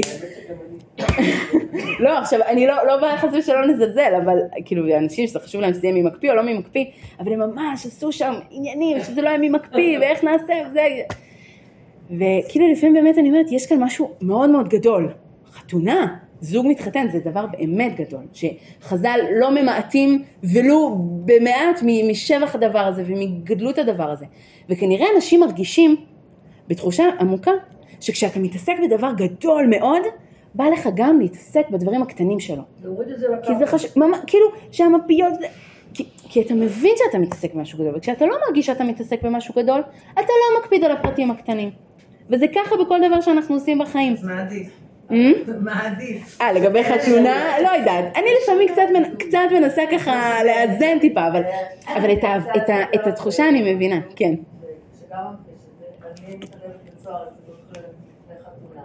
אז תמיד אה, מדברים על הקטע הזה שנעשה הפסקה מלבחור את הצבע של המרפיות ואת הדי-ג'יי ונדבר על המהות. בקיצור, אה, תמיד אה, מזכירים את העניין שאתם אה, בעצם בונים לבנה מירושלים, אתם חלק גדול, עם ישראל וזה. אז היה זוג אחד שאמר לי, טוב וטוב, יאללה, תרדי מהאולימפוס, ובואי נדבר על עצמנו. בתכלס. מה את רוצה מאיתנו? וואו. אמרו לי את זה בפירוש, כאילו, לא מתאים כן. לדבר עכשיו על. על הגדול גדול הזה. אבל אני חושבת שגם הם וכ- וכמעט כולם מרגישים שהם עומדים בפני משהו גדול. וכשאתה מרגיש את התחושה הזאת, אתה רוצה להשקיע בפרטים הקטנים. וזה בעצם מה, ש, מה שכאן הרב קוק אומר על אליהו הנביא, שהוא ידע לעשות את החיבור הזה. כי לפעמים כשאנחנו מתעסקים בהלכה, אנחנו לא מבינים עם איזה דבר גדול אנחנו מתעסקים. אז הפרטים לא תמיד נראים לנו חשובים עד הסוף, אבל כשאתה מבין שאתה מתעסק עם דבר השם, כן, עם הדבר הגדול, זה, זה בעצם, אז, אז מה שאומרים לנו כאן אליהו זה שהוא גם ידע לחבר את הפרטים הקטנים אל השורש, אל ההתחלה, אבל גם לפעמים ידע לוותר בשעת הצורך על פרטים מסוימים, כשאתה מבין שעכשיו הכלל חשוב יותר. ויש דבר כזה בתורה, עת לעשות להשם הפרו תורתך. יש דבר כזה, כמובן רק נביא יכול לעשות את זה וכולי, אבל עצם ההבנה הזאת שלפעמים, כמו שאני אמרתי לכלה, תשמעי עכשיו הטעימות, לא חשוב, עכשיו משהו אחר כן חשוב על גבי זה, לפעמים אתה גם צריך לעשות, לדעת לעשות את ההבחנה הזאת, אבל זה קורה כשאתה גם מחובר על הכלל וגם מחובר על הפרטים. מי יכול לוותר על הפרטים? רק זה שמבין את החשיבות שלהם, נכון?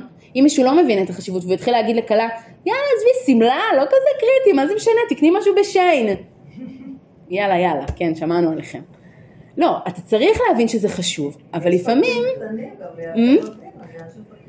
נכון, נכון, העניין של הפרטים, אבל מי שמבין את הפרטים הקטנים, יכול גם לדעת לוותר עליהם בעת הצורך. וזה אליהו הנביא. אז הוא ידע לעשות את אותו חיבור, ולא נאה להגיד, ברוך המקום שהרגו, שלא נשא פנים לתורה. כלומר, הוא זה שיכול להגיד, שמה האיש הזה לא עשה, הוא לא ידע לעשות את הפעולה הזאת של לחבר את הכלל הגדול, של להבין שהתורה היא הנושא פה, אל הפרטים הקטנים, אל החיים עצמם, אל המעשים הכי פשוטים, הכי קטנים, כי בעצם להגיד, אני מתעסק פה בדבר גדול. על זה אליהו הנביא, רק הוא יכול להגיד, כלומר רק ממנו זה נשמע הדבר הזה. דרך אגב, אנחנו באמת רואים שאדם הוא קיצוני כאילו מבחינת... אז אומרים שהוא מתעסק רק בדברים הגדולים. ואז אנחנו אומרים, וואי, איזה קיצוניות יש פה. כלומר, דווקא לרדת לפרטים הקטנים, מהדבר הגדול, זה מראה שאדם יודע לעשות... זאת אומרת, הוא יכול את הכל ביחד, נכון? ולא להיות אה, נכון. קיצוני, רק, רק, רק, אני לא מתעסק.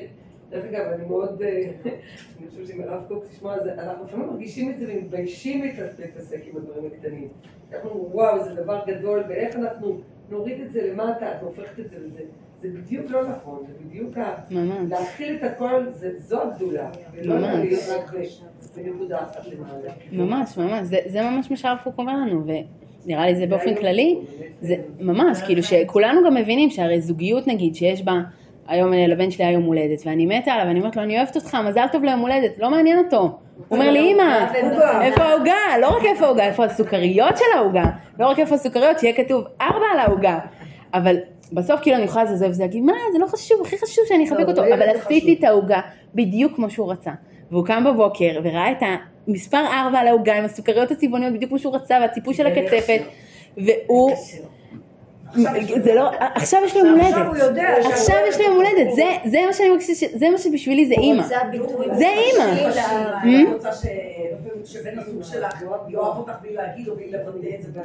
זה לא רק בלי להגיד, זה- שאני רוצה שהוא ידע כמה- כ- כמה סוכר אני אוהבת בתה, זה זה מה שאני רוצה, שהוא ידע כמה סוכר אני אוהבת בתה, נכון? כן, כשהם זה ילדים אין הבדל. אתה סיפרת על בן, אני רואה את זה אצל הנכדה שלי שהייתה. כשהם קטנים אין הבדל. נכון, אבל כשהם גדולים. כשהם גדולים? יש דברים, לא כולם, אבל יש דברים שלא רואים פרטים. יש דברים. לא, זה לגמרי נכון, בדיוק קראתי על זה עכשיו מחקר, זה מחקר במדעי המוח. לא. לא, לא, זה, זה נכון, זה משהו במדעי המוח שגברים, נשים יש להם תפיסה הוליסטית, רואים במוח שלהם שההקשרים הם הרבה הרבה יותר מורכבים, אצל גברים יש מה שנקרא תפיסת מגירות, זה אומר שכשהם פותחים מגירה, המגירות האחרות סגורות. זה פשוט רואים את זה ממש בניורונים במוח, המגירה נפתחת, מגירות האחרות נסגרות, ואז הוא סוגר את המגירה ופותח מגירה אחרת. פשוט רואים ממש שהתאים האחרים במוח מכובים כשהוא חושב על דבר מסוים ואצל נשים הכל מודלק כל הזמן רואים את זה במיניות זה. מחקר שעשו על מיניות אבל שרואים שבמיניות גבר ממש ה- האזור של המיניות במוח מופעל כולו זה, זה מאסטרס וג'ונסון כבר עשו את, ה- את המחקר הזה וכל השאר המוח מכובה ואצל נשים הכל מודלק כן הכל מודלק הכל קשור הכל הכל מת... אה. אז, אז, אז אני מסכימה איתך, כלומר במובן הזה של הפרטים הקטנים, ברור שיש לנשים יותר את, ה... את החוש הזה, אני מסכימה, אבל עדיין אני חושבת שגם גברים, ואולי דווקא גברים, שאולי יכולים לזלזל בדבר הזה, יש להם את החשיבות של ללמוד הלכה, לשים לב להלכה, להקפיד על ההלכה, כן, גם נשים וגם גברים, כן, באותה מידה. רואים שכשיש מצוות שמוטלות על נשים, שזה נידה, טוב לא ניכנס עכשיו לדיון על נידה, אבל נגיד פסח, אז זה ממש פרטים קטנים, זה מילה עדינה לתאר את... אה, אה? מה, פסח? כן, הרבה פעמים שנשים מנקות את הבית זה ככה, כן, קיבלו מצווה והולכות איתה עד הסוף. אני רוצה רגע רק להתייחס פה לעוד שני משפטים בפסקה של הרב קוק, הוא גם אומר כאן את מה שאמרנו, מה שאמרנו על הטומאה, כן, שהוא אומר הטומאה היא מושג רוחני, שרק התורה תוכל להגבילו על פי עצת עליון ולא על פי אורחות החוש הטבעי והפשוט. כלומר מושגים של טומאה וטהרה, רק התורה יכולה לעשות מה? להגדיר אותם, רק התורה יכולה לתת להם גבול ומידה. שהן לא. נכון, נכון. אבל בטומאה וטהרה כדוגמה למשהו שהוא רוחני, רק התורה יכולה לשים לזה גבול ומידה, כי זה בכלל לא עובד לפי היגיון כלשהו, מוסרי, ביולוגי, אנושי. התורה יכולה להגיד מתי זה מתחיל ומתי זה נגמר, אבל למה זה לא נגמר מיד שנפסק אדם? אה, לא יודעת, אז בואו נדבר על טומאה וטהרה. אבל אנחנו לא מדברים על אדם. אדם הוא יכול להיות טריגר, הוא יכול להיות אחת הסיבות, אבל הוא לא הנושא היחיד. כי יש כאן טומאה וטהרה. זה דבר הרבה יותר רחב, הרבה יותר גדול מה, מה, מהדבר הזה. ועוד משהו שהוא אומר כאן, שזה בעיניי משפט מאוד מאוד יפה, שהוא אומר שההגבלה הזאת היא נעלה מכל הגבלה טבעית, ואין הטבעית כי אם תפלה לה ובטלה אליה, בתור אחורי כל כלי המתבטא לערך גופו ותוכו ופנימיותו של הכלי. מה הוא אומר כאן? הוא אומר כאן משהו מאוד עמוק, במשל של הכלי. מה הוא אומר כאן? שיש חלקים בסיר שהם יותר חשובים ופחות חשובים. החלק התחתון של הסיר הוא טפל לחלק הגדול ששם מבשלים. נכון, אבל אני חושבת ש, שזה אפילו עוד משהו הוא אומר על גבי זה. את צודקת שהוא טפל, אבל בעצם בעצם הוא אומר כאן, אפילו בטל. שהמתבטא לערך גופו ותוכו ופנימיותו של הכלי, נכון, אבל הוא ממשיך, כן ההגבלה הטבעית היא גם כן נכללת היא בתוך המון ההשלמות הגדולות הנכללות בתורה לטובת האנושיות והמציאות בכללה, אבל הפנים עצמם הם בתורה גנוזים. אז מה הוא בעצם אומר כאן על הכלי? הוא נותן כאן משל מאוד יפה בעיניי. הוא בעצם אומר, התפיסה של התורה, התפיסה התורנית, אותו ערך רוחני שממנו נובעות המצוות והרעיונות של התורה, הוא הפנים של הכלי, הוא התוכן, הוא הערך. עכשיו הכלי, נכון שהוא מתבטל על התוכן במובן הזה שהוא פחות חשוב ממנו, אבל עדיין מה הכלי עושה? הוא שומר על הדבר הזה, הוא שומר, הוא שומר על התוכן וגם אותו רואים כלפי חוץ, והוא תמיד יהיה חלק מהדבר. כלומר בעצם הרב קוק אומר לנו, תמיד, כמעט תמיד, לכל מצווה, לכל תוכן, יהיה גם את הגילוי החיצוני של הדבר.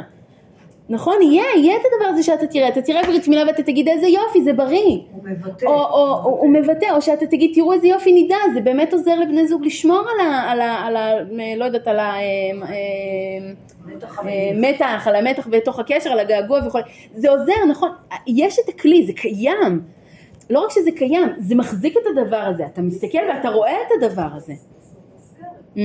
זה מכניס את ה... זה מכניס את זה לתוך מסגרת, וזה, ו, וזה בעצם מכניס את זה לתוך, הוא נותן חשיבות לחלק. זה לא יכול להסתכל. זה לא שזה נותן חשיבות, החשיבות היא התוכן, החשיבות היא הפנים, אבל זה נותן לזה ביטוי, בדיוק, זה נותן לזה גילוי. זה נותן לזה מקום. כלומר, זה שהתורה היא מתגלה גם בעולם בתור דבר שהוא מגלה מוסר, או יופי, או תרבות, או אמת שאנחנו יכולים להבין או להתחבר אליה, או, או, או אפילו דברים ביולוגיים. זה דבר שהוא כלי, הוא כלי, הוא נושא את התורה. זה לא מתבטל במובן הטוטלי של זה. זה מתבטל במובן שזה לא העיקר. זה לא הפנים, כן. לדוגמה, כתיבת ספר תורה, ספר סתם שכותב עוד ועוד ועוד ועוד. סך הכל יש לזה שמלה שמכסה את הספר. ואת זה אנחנו רואים, כאילו, אנחנו לא רואים ממש, אבל היא שומרת. נכון. ולא רק, ו- ולא רק שהיא שומרת, כי אם היא רק הייתה שומרת, היינו אומרים בוא נעשה את זה מכוער. אבל אנחנו עושים את זה יפה. כי כן. יש ערך יש משמעות לכלי, יש משמעות למה רואים כלפי ויש חוץ. משמעות מה אתה כותב על השמלה, גם. נכון, בדיוק, כאילו, בדיוק, איך זה נוגע עליך אישית. בדיוק, בדיוק. יש משמעות, יש משמעות, אבל היא עדיין מתבטלת לעומת הפנימיות. בסדר?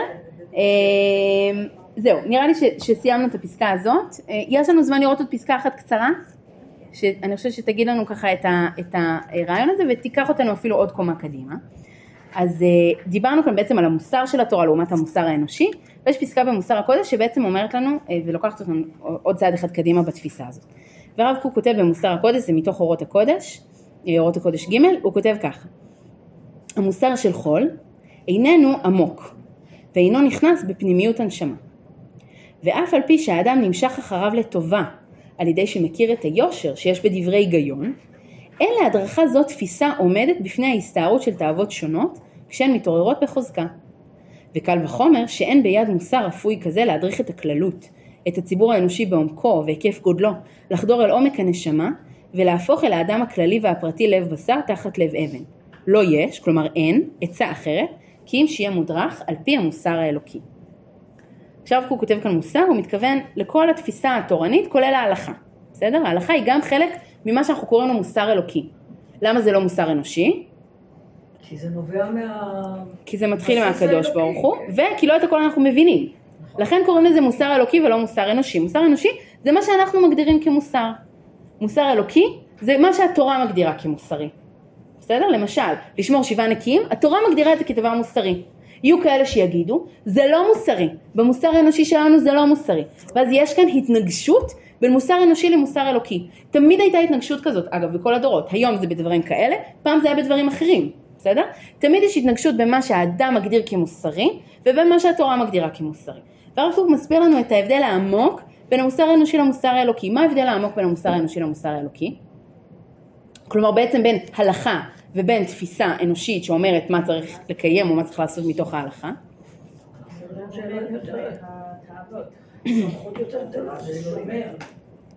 מה זאת אומרת זה שומר? למה זה שומר? או אוקיי? אתה אומר לעצמך, אני לא אוכלת את זה, אבל את יכולה לאכול את זה. אבל אם את יודעת שאת אה, שזה חזיר. בשרית, את לא יכולה לאכול חלבים. זה. וזה מחזיק אותך. כן. אבל. יפה, כי, זה חוק יפה, מקסים. אני ממש מסכימה איתכם. אני אה, חייבת להגיד על עצמי שאני שומרת אה, חלב נוכרי. עכשיו זה קרה בטעות, בעלי כשהתחתנו אמר לי שהוא שומר חלב נוכרי וחשבתי שזה מנהג אבותיו ואני כשהתחתנו החלטנו שאנחנו הולכים לפי המנהגים שלו ואז מאז אני שומרת חלב נוכרי ואז יום אחד הגענו למשפחה וראיתי שכולם אוכלים חלב נוכרי אמרתי לו מה אתם אוכלים חלב נוכרי? הוא אמר לי אה כן המשפחה שלי אוכלת רק אני קיבלתי את זה עצמי אמרתי חשבתי שזה המנהג שלכם הוא אמר לי לא זה רק אני ואז הוא אמר לי את רוצה לעשות התרת נדרים? כאילו אמר לי את לא חייבת כאילו אה, זה את רוצה לעשות התרת נדרים? באמת לא חייבת אז אמרתי לו, יודע מה? לא. אני מה זה אוהבת את זה שאני לא אוכלת חלב נוחי, ומאז אני עם זה, ואני חייבת להגיד שאני מאוד מאוד אוהבת את זה, כי זה עוזר לי, כי אני, לי- קשה לי לעמוד בפיתויי המתוק, וגיליתי שכל מה שקשור לחלב נוחי קשור למשהו שאני לא רוצה לאכול אותו, וזה באמת עוזר לי. קיטר אני לא אוכלת, אבל עוגת שוקולד עסיסית אני כן אוכלת יש לך לפעמים, מה אני אעשה? יש לך תמיד את האופציה, את יודעת שאם את רוצה, נכון. אני יודעת, אבל זה, זה עדיין עוזר לי להיות הרבה יותר כן. דבקה בזה, כי אני לא אוכלת חלב נוכרי. אני, אני לא, לא מכניסה את זה לפה. אני אוכלת קטניות בפסח, ממש נהנית מהאורז והתכונה. לכן קיבלתי את המנהגים, סתם לא. אה, תשמעי, בתור מישהי שבשבילה פסח היה חוויה מאוד קשה, כי ההורים שלי הם גם צמחונים, והם היו גם טבעונים, ולא אכלנו קטניות. אז אה, ממש פסח היה חוויה קולינרית אה, עשירה. אה, שרויה אכלנו, שזה כל מה שאכלנו, כי אכלנו מצה עם חלב. מצה עם חלב וקפה, מצה עם חלב ומשהו, מצה עם חלב ומשהו, זה היה לזה כל מיני שמות, אבל השמות לא שינו שהטעם היה אותו דבר. לא משנה, לא, לא בזה, אבל... אה, אז, אז, אז, אז קודם כל אתן אומרות, החוק האלוקי, יש בו משהו חזק יותר מהחוק האנושי. למה? כי באמת כמו שאמרתם, החוק האנושי הוא תמיד עובד על פי היגיון, על פי ההבנה. ואם ההיגיון משתנה, אפילו שלי, כמו שאמר דיאטה, אני מבינה שאני צריכה לעשות דיאטה, באמת אני מבינה, אני מפנימה את זה, אני רוצה לשמור על זה. אבל תשמעי, אני יודעת איך ועשיתי את כל הקורסים, מבטיחה לכם, אבל לא אכלתי כל היום. כל היום לא אכלתי כלום. זה בטוח אה, מתבטל עכשיו העוגה לעומת זה שלא אכלתי, נכון? לא? אה, אולי זה לא עובד ככה, לא יודעת. אתם מבינות? אבל ההיגיון הוא כל הזמן, וכשיש תאווה חזקה, כשיש משהו חזק, מגייסים, בדיוק, תמיד אפשר לגייס אותו. את ההיגיון האלוקי אפשר לגייס. הוא לא משתנה, הוא לא משתנה, הוא לא עובד לפי ההיגיון שלי והוא לא סובייקטיבי, הוא אובייקטיבי. למרות שמה שהיא סיפרה יש קצת בכל זאת פרשנויות בתורה שבעל פה. אוקיי, אבל אם אני תופס את זה, אבל אם אני תופס את זה כחוק אלוקי, יש בו משהו יותר אובייקטיבי. אוקיי? זה הדבר הראשון, אבל אני חושבת שהוא אומר פה אפילו משהו יותר עמוק מזה. הוא בעצם אומר כאן שהמוסר האלוקי מבקש לעשות משהו שהמוסר האנושי לא מבקש לעשות. מה המוסר האנושי מנסה לעשות? האנושי, להקל עלינו. ללכת לפי התאוות והרצונות שלו. בדיוק, כלומר המוסר האנושי בעצם מנסה לסדר, בדיוק, הוא מנסה לשרת אותנו להיות נחמד, אבל הוא כן מנסה לסדר את החיים, כן, מה זה להיות נחמד? אתה רוצה לרצוח? לא. לך אני לא אהיה נחמד, אתה לא תרצח, כן? אבל הוא מנסה לסדר את החיים בצורה שכולנו נסתדר אחד עם השני. הוא לעולם לא מנסה, ותשימו לב זה תמיד ככה, לשנות את האדם מבפנים, איך אנחנו יודעים? כי זה חוקי לחשוב כל דבר. אין שום איסור בשום חוק של שום מקום בעולם לצפות בפורנוגרפיה. למה? זה הופך את האדם למוסרי יותר? אין שום חוק. במדינה מערבית מתוקנת. כל עוד אתה עושה את זה בבית שלך לבדך, ולא פוגע באף אחד, אין שום איסור לצפות בפורנוגרפיה. אפילו פורנוגרפיה קשה מאוד. למה? כי אתה לא פוגע באף אחד. וכל עוד אתה לא פוגע באף אחד, זה בסדר גמור. אי אפשר להעניש אותך על זה, אי אפשר לעשות שום דבר על זה. אין למדינה יומרה לחנך אותך. אין למדינה שום יומרה לחנך אותך, וגם למוסר האנושי אין יומרה לחנך אותך. על אף שבסוף כנראה אתה פוגע. ברור שבסוף אתה פוגע. באלה שעושים את הסרט. נכון, נכון. אגב, כל אורח חיים לא מוסרי הוא בסוף פוגע במישהו. זה תמיד ככה. גם צרכנות יתר לכאורה, מה תקנה כמה שאתה רוצה, זה בסוף פוגע במישהו אחר בקצה של העולם, כן? תמיד זה ככה. אבל המוסר האנושי זה לא מעניין אותו, החשבונות המאוד... כל עוד אתה לא פוגע במישהו באופן ישיר, זה בסדר, תחשוב מה שאתה רוצה.